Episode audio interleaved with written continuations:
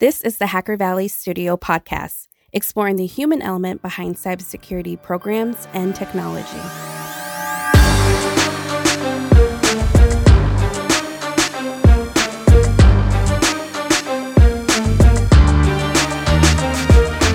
Axonius has crossed the chasm, the first company to solve the cybersecurity asset management problem.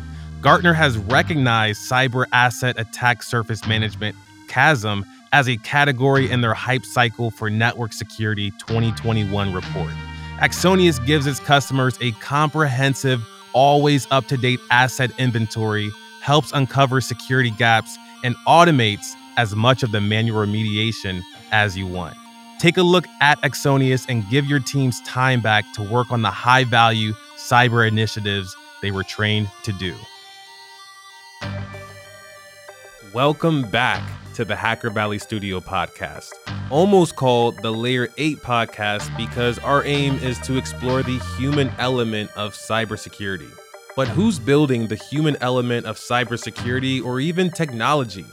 We learned that the term for this is cybersecurity advocates. Cybersecurity advocates are those that are helping support the practitioners and the humans behind the cybersecurity technology. We had flirted with this idea of being cybersecurity advocates, but it wasn't until we spoke to Julie Haney to where we really got to understand what all goes into making a cybersecurity advocate and the research behind it. I believe everyone listening to this episode is probably already a cybersecurity advocate, and this episode really highlights how to become one more. Let's jump right into it. What's going on, everybody? You are in the Hacker Valley studio with your hosts, Ron and Chris. Yes, sir. Welcome back to the show. Glad to be back again. And we're going to be diving into a topic near and dear to our hearts. And to have this conversation, we've brought in Julie Haney. Julie is a computer scientist and the lead for the usable cybersecurity program at NIST.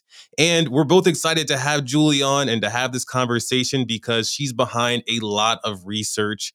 And one of our favorite topics, the human element of cybersecurity. Julie, welcome to the show. Thanks so much. I'm really excited to talk with you guys today. Julie, whether you know it or not, you brought so much clarity to my career, what I'm doing on a daily basis. It's unbelievable. But for the folks that don't know who you are just yet, would love to hear a little bit about your background and what you're doing today. Sure. As you mentioned, I work for NIST, which stands for the National Institute of Standards and Technology, and it's a government agency under the US Department of Commerce. And I do usable cybersecurity research, which is all about that human element of security. Um, so, ranging from the usability of security technologies to understanding people's interactions with technology, their perceptions of security, what challenges that they encounter. And so I've been at NIST about three and a half years, but I've been working for the government for uh, about 25 years, uh, much longer than that. Um, and like a lot of security people, I got my start in computer science. Back then, they didn't teach security right. in, in college. And I went to work for the government right after, and that's really where I learned about security on the job. Um, and I started off doing vulnerability assessments. So we would go to different organizations, they would invite us there, and we try to find all the security problems that we could. And then we provide recommendations to the organization on how they could mitigate those problems. I also spent a lot of time writing security guidance and, in general, really just focused on trying to convince organizations to implement various security mitigations and best practices honestly with mixed success a lot of times. Um, and mm. I learned very early on that it wasn't always a technology problem about why organizations weren't adopting these security mitigations. You could have very sound technical solutions, but there were other things that got in the way, like organizational factors and economic factors and human factors. So I became very interested in learning more about the human side of security. So I went back to graduate school a few years ago to study human centered computing. And I focus my research again on that human element of security. And then I get to do that now full time um, working at NIST, and I love it. It's just a, it's like a second career, kind of a twist on what I did for 20 years, just looking at things from a different angle this is very similar to Ron and I's story. We spent about 15 years as practitioners, and then we started a podcast, and that podcast grew into a media company. And now we have an, an entire network of podcasts focused on the human element of cybersecurity. And we did so well that we have a day job as well with a company called Axonius, and they brought us over to full time do content. So we do content all day, all night supporting the leaders and the practitioners with the knowledge that they need to know to do their best work. And this is everything from productivity to leadership to empathy, the different soft skills. And so we were talking with the PR team at Axonius, and they were like, hey, it's great that you guys are creative directors, but you just wrote a very technical uh, thought leadership piece and we're putting it out and we can't put creative director on it. And I'm like, well, what do you want to call me? You can call me whatever you want. And they were like, oh, well, we we have these things called uh, developer advocates, but maybe you could be a cybersecurity advocate. And I'm like, wow, that's a, an interesting term. Let me do some research and see if anyone has talked about this before. And that's how I stumbled on your research. And I said, this is it. This is what Ron and I have been doing for the last three years, and we never put a name to it. So, how did you decide to go down this research route for cybersecurity advocacy? I I think that I was drawn to it because I felt like that's what I had done um, for so many years. Yeah, there was the technical piece of it, but there was a lot of again trying to persuade those organizations to adopt these practices. So I really wanted to do something that helped security professionals to do that job better uh, like you, I, I, Googled, you know, what are the terms that people used to describe this type of role that they had? And I saw things like security evangelist and I did see security advocate. And so that was really the, the role that I focused my research on. And these are people who, um, as part of their jobs, they are out there promoting, educating about, and trying to facilitate security adoption. Um, it might be kind of a full-time job for them, as it sounds like it is for for you all. Um, yep. But it might be a part-time role um, where it's something that they have to do occasionally to really help them be successful in their kind of full-time duties as well. I really like looking at the problem from the perspective of security professionals. What are their work practices? What are the skills that they need to be successful? And what kind of challenges do they face, and how can we help them? You know, it wasn't until I started to read a lot of books that I started to understand it's not necessarily about what you know all the time. Like we can go through life and take all of the certifications, get many degrees, but that might still not enable us to do our best work.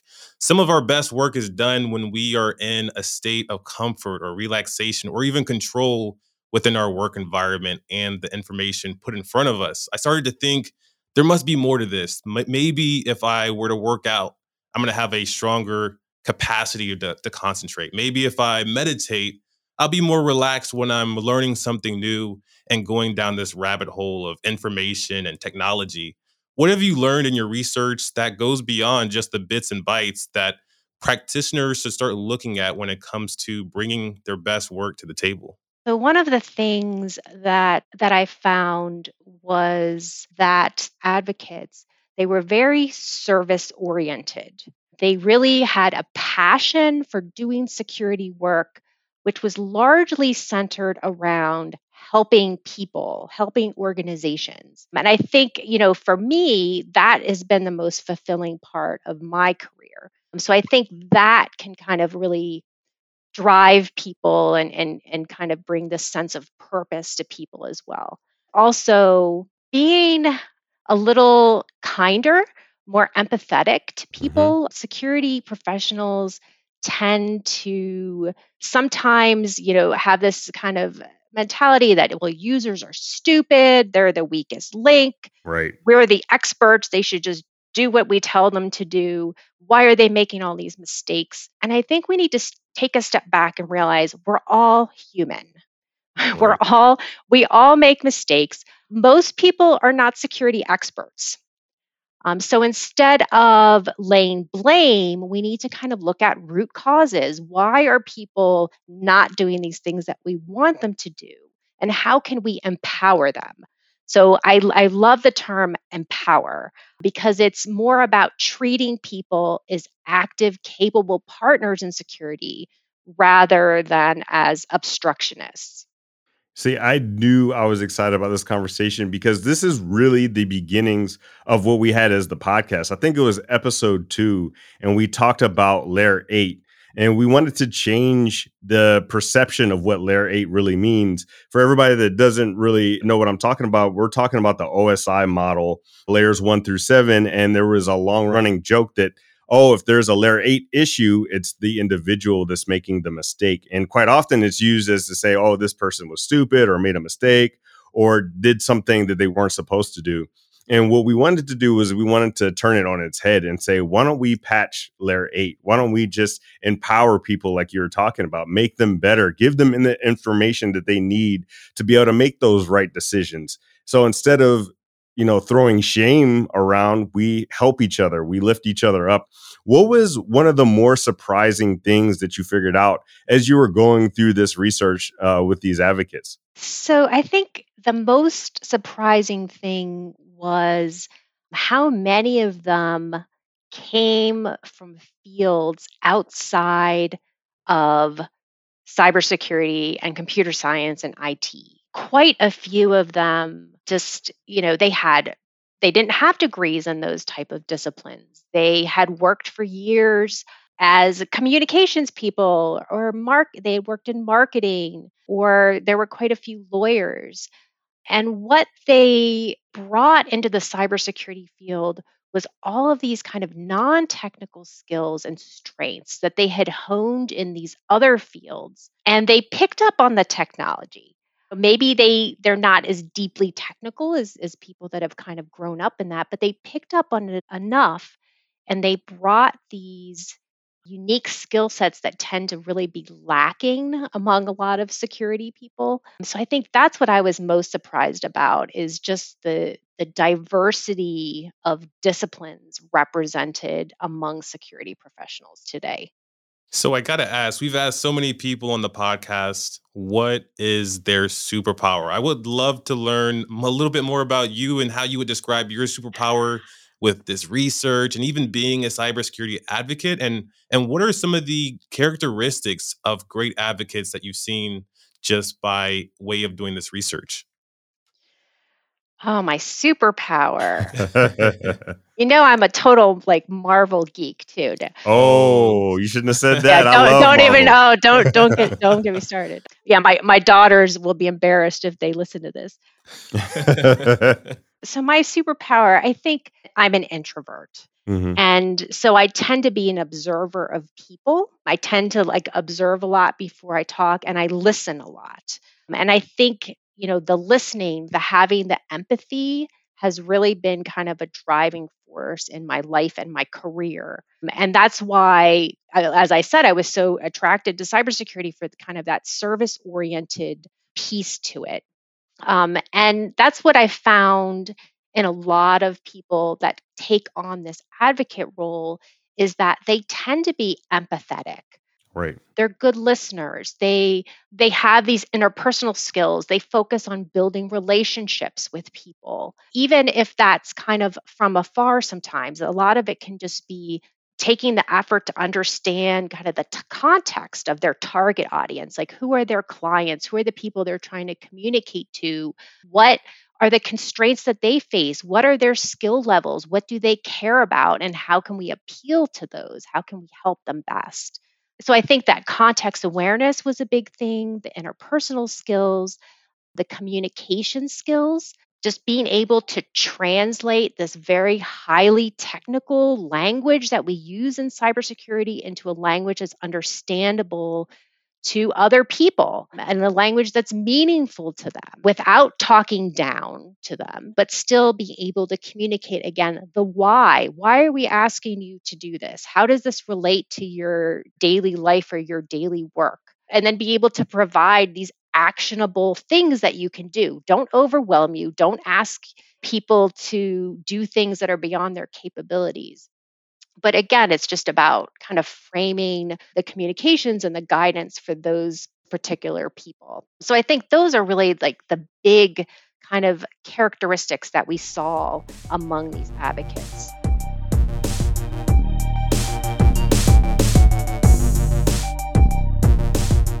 The complexity of cloud infrastructure means every organization's security challenges are unique. Whether your challenge is threat hunting, policy management, cloud workload protection, or all of the above, Uptycs helps you quickly identify and eliminate observability gaps in your security program. That's Uptycs. Analytics for the modern attack surface, observability for the modern defender. Check out Uptycs by visiting uptycs.com. That's U P T Y C S.com. Thank you, Uptycs, for sponsoring this episode. I love that superpower so much. And it makes me think about my own. And I, I, think I really have two superpowers that I tend to lean on more often than any of the others. One of those superpowers is taking something that is a vision and bringing it to life, whether it's through bringing a team together or just figuring out the steps of how something could be brought to life. And the other thing is really my ability to self assess. What am I missing? What are my strengths? What are my weaknesses? Like you, I, I would say I'm right on the line 50 50 of extrovert and introvert. I've spent the majority of my time as an introvert observing people, understanding people, and I would take those learnings and apply it to myself. Like, how can I be better? How can I be a better person? And really, one of the most crucial things in the world for humanity is that empathy piece. I feel like just through empathy, through being a father, through being a husband, through being a leader, being an advocate, empathy is one of the most missing pieces when I, I, think of today. I think of society. I think of this world of digital interactions because you see that there's like some of the empathy is lost when people are on things like Twitter.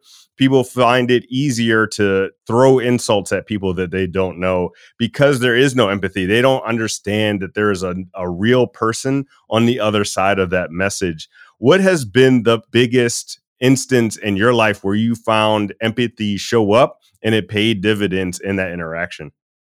Wow, that's a big picture question.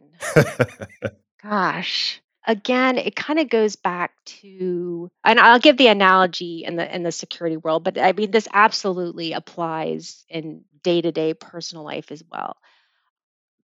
Kind of getting over the us versus them type of mentality. Mm-hmm so you know we we tend to to kind of put people in in buckets and they tend to be these kind of adversarial relationships.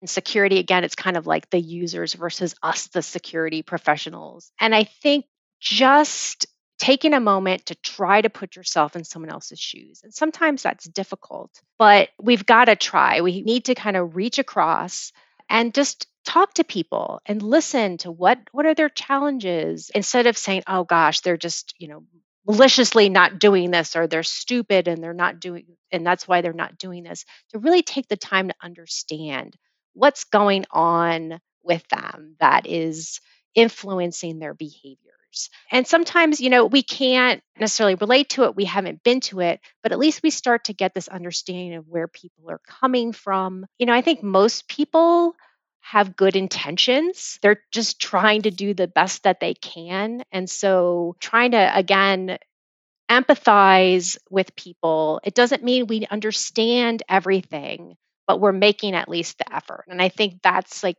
often lacking in the in the security world and and like you said in in life in general. I couldn't agree more. And it actually makes me think of my superpower, which is being a solutions excavator. I love finding new information, researching it, studying it, and then trying to teach it or gift it to other people. I think empathy is part of providing that gift of knowledge or wisdom or opportunity to other people. And one of my leadership coaches, they actually gave me an acronym for figuring out ways to tap into that empathetic process. Like, how can I be a leader and bestow information and wisdom to others? The B was for be autonomous. The E is for helping others exceed expectations. The S is for set accountability. The T is for take a future based approach, kind of starting with the end in mind. The O is for ongoing planning. And the W is will for incrementally improve. And I think that's a great way for me to encapsulate the process of bestowing knowledge and wisdom amongst others. What are some of your processes when it comes to tapping into that superpower of listening and observing? What are some of the things and elements that you kind of notice about yourself when you're reaching and helping others the most?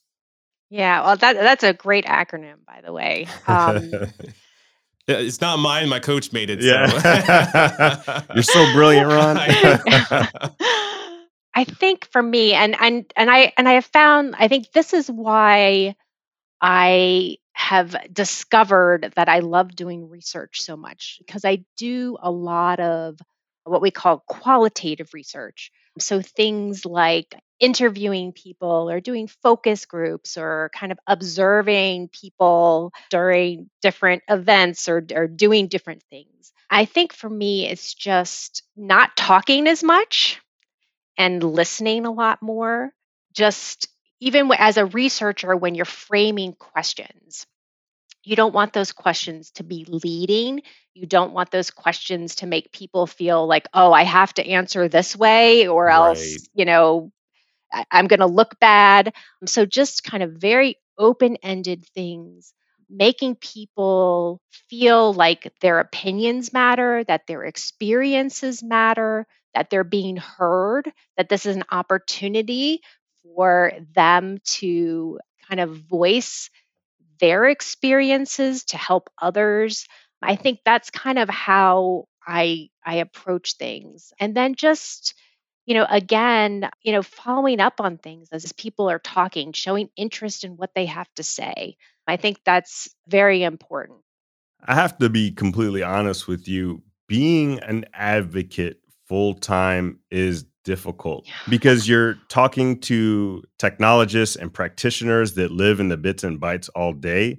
But when you're a full time advocate, you're a full time content creator, you're no longer living that life. And so sometimes there could be a separation like, oh, I'm, I'm not going to listen to this person because they're not in the trenches anymore. They, they, mm-hmm. their information is old, but I still feel like there's a lot of information that we carry that's useful for other folks. So for people that are wanting to become cybersecurity advocates and they, they feel like they can scale their impact in their community, I think there needs to be a bit of a normalization in of this term of the the people that are in it because you see that the, the people that are highly technical sometimes they can be a little dismissive of the folks in cybersecurity that aren't as technical. Have you dealt with any of that uh, dynamic in this research? Yeah, definitely. When asking people, you know, what are kind of the skills that you need? There was a big division kind of between like the amount of technical skills that you need. Um, and so the the folks that are advocating to other technical people. So for example, if you're a secure development champion and you're working with developers, you have to have the technical creds like you said for them to to listen to you you have to have that credibility because a lot of that is part of knowing that that person understands your experiences and so what they're saying is is taking into account that context of being a developer for example but there are other people who are maybe reaching out to an audience that's not as technical. So, if I'm a security awareness professional, for example, I have to know, you know, enough about security so that I can provide accurate information. But I can rely on other people for that. I can engage with my security team for some of that. And it's more going to be focused on how can I communicate that information in an engaging way.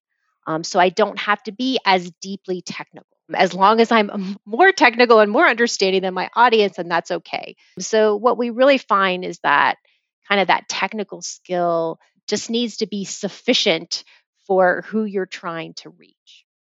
So I think there's something that you can help us with. We're actually doing some investigation on our side of a specific question. And the question is Is there a knowledge, personnel, or talent shortage in cybersecurity? What has been your perspective on that question that pops up over and over again? Not just for the advocacy role, but I found a lot of industry surveys and, and some research as well that again is really pointing to the lack of these kind of soft skills or non-technical skills. If you think about it as security people we do things that impact other people okay? Whether or not we're interacting with them on a regular basis we do things that impact other people, implementing procedures or writing guidance or administering systems that people use. And so I think some of these skills of just being able to just have some basic understanding of that human element could help security professionals in general, not just advocates.